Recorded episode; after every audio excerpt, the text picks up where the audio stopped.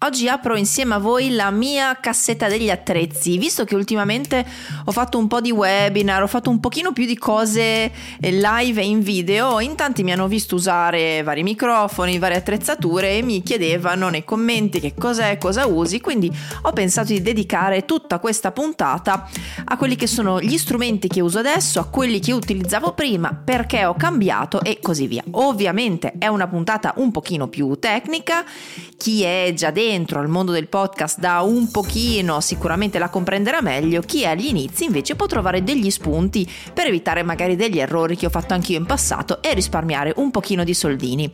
tutti gli strumenti e le attrezzature di cui vi parlo li trovate nella descrizione di questo episodio perché magari i nomi per tanti possono eh, sfuggire facilmente e poi ci sarà anche un articolo di blog che riassumerà un pochino tutto quanto. Io sono Rossella, mi occupo professionalmente di produzione di podcast, lo faccio sia per i brand che le agenzie di comunicazione e pubblicità e lo faccio anche per gli originali di Storytel, faccio anche formazione ed è proprio in questi ambiti che mi sono sono arrivate tante di queste domande, sia appunto da chi mi vedeva usare i miei strumenti, le mie attrezzature, sia anche da chi vuole partire da zero e creare un piccolo studio in casa o eh, qualcosa in ufficio o nella propria scuola o nel posto di lavoro. C'è anche uno studio di registrazione con il quale io lavoro da sempre, che è Insomnia Studios qui a Reggio Emilia, la città dove mi trovo anch'io, però ovviamente la strumentazione lì è completamente diversa. Magari un giorno possiamo parlare anche di quella però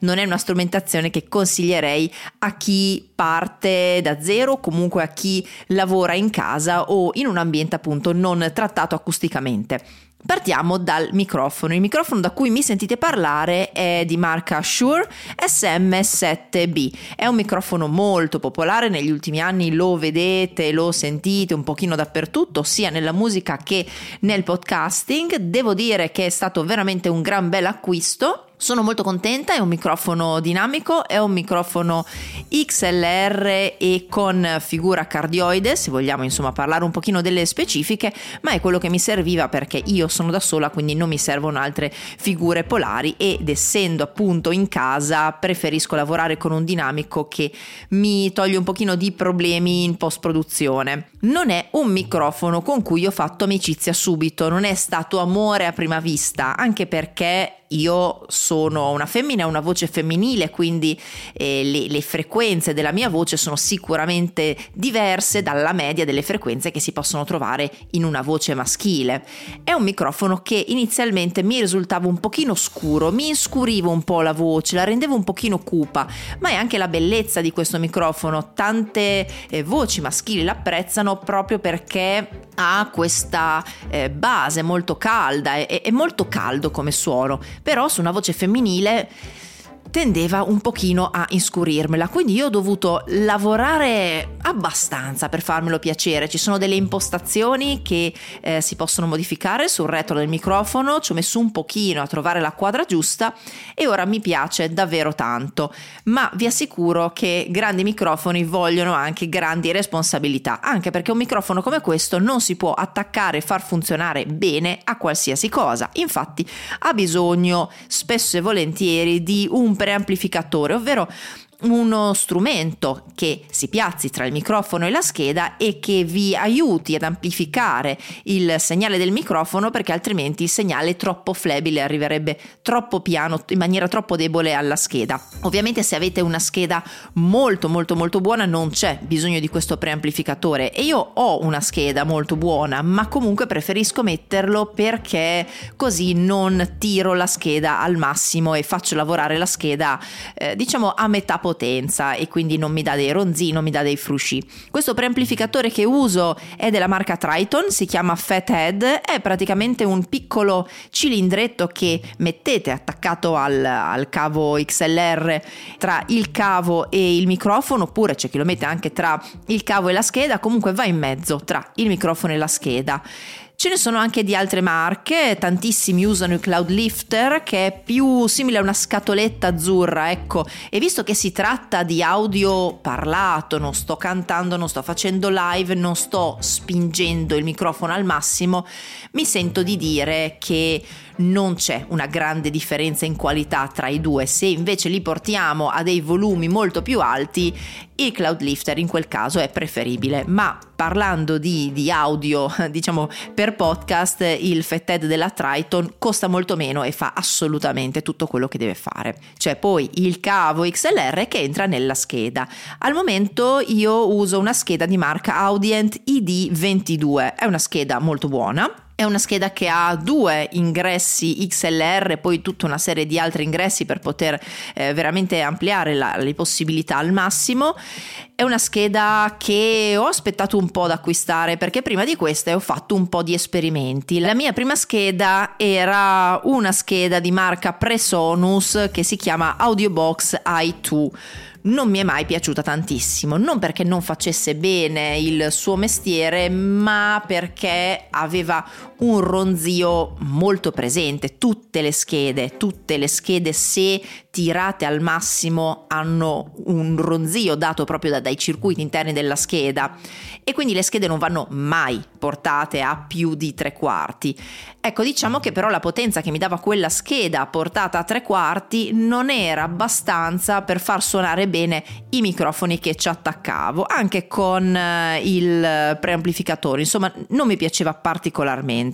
Quindi sono passata a questa Audient, io sono molto molto molto molto felice e mi sento di consigliarvela.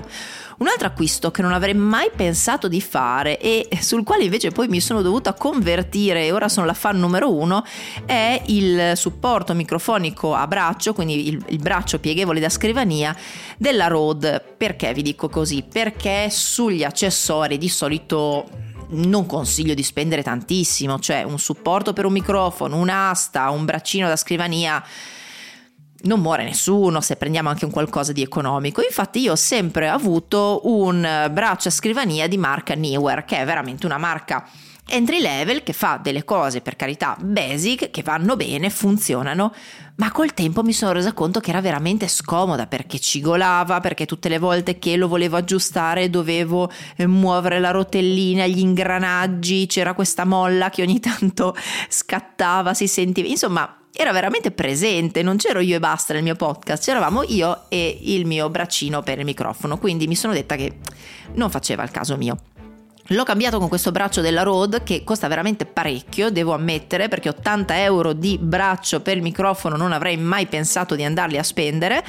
e invece sono felicissima. Quindi io sono veramente la fan numero uno di questo braccio a giraffa della Rode. Ve lo trovate eh, giù nella descrizione della puntata e ve lo trovate anche nell'articolo di blog che scriverò dove appunto riassumerò tutti quanti le attrezzature di cui vi sto parlando. Ho anche il Roadcaster Pro, io ho la versione 1, adesso è uscita anche la 2, che è questa workstation, non è solamente una scheda audio, non è solamente un mixer, ma è proprio una postazione di lavoro che vi permette di collegare quattro microfoni XLR, vi permette di collegare anche eh, via Bluetooth magari il telefono, vi permette di collegare il computer, ha eh, dei pad assegnabili che sono dei tasti a cui potete assegnare dei suoni, insomma è molto molto molto comodo, devo dire la verità. Mi serve sì, lo uso sì, ma lo uso quando vado in giro e mi trovo in situazioni in cui non so bene cosa devo registrare, cioè mi serve una grande versatilità oppure ho vari microfoni da gestire perché fa tutto quello che deve fare e di più, cioè le telefonate le registra benissimo. Se voi avete o volete ehm, creare una piccola stazione radiofonica va da Dio, se volete creare una postazione fissa eh, dove magari ci sono tanti microfoni, dovete fare dei collegamenti magari da remoto, registrare delle interviste, è veramente comodo. Perché però ho preferito usare la scheda Audient, come ti dicevo, al posto del Roadcaster Pro? Non lo trovavo particolarmente silenzioso. Da quel lato lì si poteva fare meglio. Ha dei preamp che sono molto buoni, ma sinceramente nell'accoppiata tra il Roadcaster Pro e lo Shure SM7B io non trovavo nessun vantaggio. Accoppiato invece con tanti altri microfoni diciamo meno onerosi dal punto di vista dei dB era veramente buono, è veramente buono, lo uso molto bene con tanti microfoni, lo uso bene con il Rode Procaster, lo uso bene con eh, i vari Shure SM58 e 48, i classici microfoni che vedete in sala prove che non vi abbandoneranno mai, ma sinceramente io l'accoppiata Roadcaster Pro più Shure SM7B non mi fa impazzire, non mi ha mai fatto impazzire anche quando lo vedo usare, lo sento usare anzi, su Muschio Selvaggio mi dico che secondo me con un'altra scheda avrebbero sicuramente un suono migliore. Queste sono un pochino le cose che utilizzo quando sono ferma qui a casa, quando invece sono in mobilità io ho due registratori portatili che sono veramente la manna dal cielo, mi permettono di fare qualsiasi cosa, sono lo Zoom H1 che è super piccolino e tante volte ammetto faccio delle registrazioni eh, in cui la persona magari non sa bene di essere registrata, non sto dicendo che si può fare, non sto dicendo che lo dovete fare, ma magari devo prendere veramente dei suoni, non so, sono in autobus, devo prendere un chiacchiericcio di sottofondo, non è che posso alzarmi in piedi, fare un editto e dire ragazzi attenzione, ora vi sto registrando tutti anche perché lo tengo come magari sottofondo, non metto in evidenza effettivamente le parole, quello che dicono le persone. In quel caso io ce l'ho nascosto dentro alla manica della, della giacca del maglione e nessuno lo vede, ma ribadisco sono situazioni in cui sono cosciente di non mettere la persona eh, che non sa di essere registrata in una qualche situazione in cui potrebbe essere riconoscibile. Per il resto, per tutte le altre registrazioni in esterna, io uso il suo fratello più grande che è lo Zoom H4n. Esiste anche lo Zoom H5n, però al tempo in cui lo comprai esisteva solamente l'H4. Se dovete acquistarlo adesso, vi consiglio di prendere l'H5 perché è la stessa cosa, ma più avanzato, quindi voglio dire, perché no? Lato software invece ne ho passati tanti e ne sto passando ancora tanti. Io uso a casa Adobe Audition, mi trovo veramente bene, faccio tutto quel che devo fare, ormai vado ad occhi chiusi, una mano sul mouse e una mano sulla tastiera, uso tutti gli shortcut così vado veloce. Tra l'altro sulla tastiera io mi sono eh, spostata alcuni comandi per assegnarli a delle lettere che mi siano comode, così non mi devo neanche muovere sulla tastiera, io piazzo la mano, uso anulare, medio e indice 1, 2, 3, 1, 2, 3, 1, 2, 3, taglio, copio, unisco e faccio tutto quello che devo fare. Quest'anno sto passando anche a Logic, non perché ci sia qualcosa di sbagliato in Adobe Audition, ma secondo me c'è qualcosa di sbagliato nell'usare sempre solo lo stesso software, perché comunque quando ci abituiamo a fare le cose in un certo modo Ovviamente è comodo continuare a farle sempre così. Mi piaceva pensare di cambiare software perché così il mio cervello doveva nuovamente mettersi in moto, imparare magari degli automatismi nuovi, disimparare i precedenti e magari trovare anche dei modi diversi per lavorare. Sono ancora in quella fase in cui io e il software ci stiamo annusando, è una fase un pochino lunga nel mio caso perché io sono veramente abituata a usare Adobe Audition, ma ci stiamo annusando, così come ci stiamo annusando anche io e Ableton Live Live perché è un software che voglio utilizzare per la produzione musicale, non tanto per i software. Quindi a Natale mi sono fatta regalare un launchpad della Novation, cioè praticamente è un immaginate una cosa quadrata con un sacco di bottoni a cui si possono assegnare suoni, eh, si possono creare delle sequenze e così via, insomma, per creare musica ovviamente in maniera in questo caso assolutamente elettronica. Ultimo, ultimo passaggio è quello delle cuffie. Io ho tre tipi di cuffie, la cuffia chiusa, la cuffia semichiusa e la cuffia aperta, che è stato un acquisto recente. La cuffia chiusa è la cuffia che si utilizza di solito per registrare perché eh, la voce non esce dai padiglioni della cuffia e quindi non rientra nel microfono. Le mie cuffie chiuse sono di marca Sony e sono le MDR 7506, come sempre trovi tutto nella descrizione di questa puntata o nell'articolo di blog che uscirà. Le cuffie invece semichiuse sono una metavia, cioè qualcosa dal padiglione delle cuffie esce, un po' di suono esce e un po' di suono che c'è all'esterno entra. Io uso le HP G K240 sono un super standard, c'è chi le ama, c'è chi le odia, io mi trovo da Dio. E poi quest'anno sono passata anche le cuffie aperte. Voi direte, ma cosa servono delle cuffie dove tutto quello che senti in cuffia esce e tutto quello che c'è intorno a te, quindi se qualcuno parla, se qualcuno entra nella stanza, anche solo se la mia sedia su cui sono seduta si muove,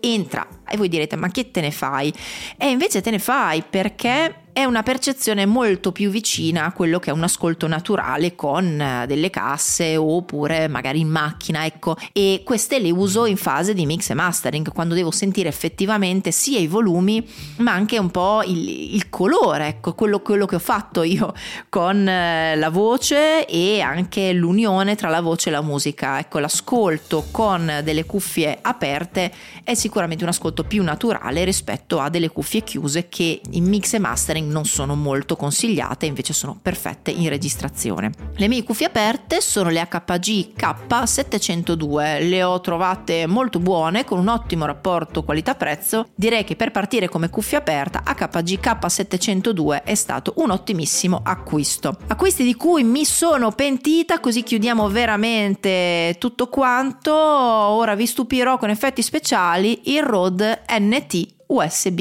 il microfono di punta USB della Rode. Perché mi sono pentita? Non che il microfono in sé non faccia il suo lavoro, anzi lo fa veramente bene, il problema è che lo fa troppo bene e non va bene in casa, cioè io lo so che in tanti hanno il Rode NT USB, ma se la stanza non è trattata, se la stanza non è trattata molto bene, si sente veramente tutto. È un microfono che secondo me in casa non, non, va bene, non rende quello che deve rendere ed è un microfono che in studio non userei perché ne userei altri di qualità ancora migliore ma soprattutto non con l'attacco USB quindi è un microfono che non so bene dove piazzare. Ce l'ho avuto tutta la prima stagione di Be My Diary è fatta con quel microfono infatti potete sentire perfettamente la dimensione e la forma della mia stanza. Mi piace molto come mi piacciono i microfoni a condensatore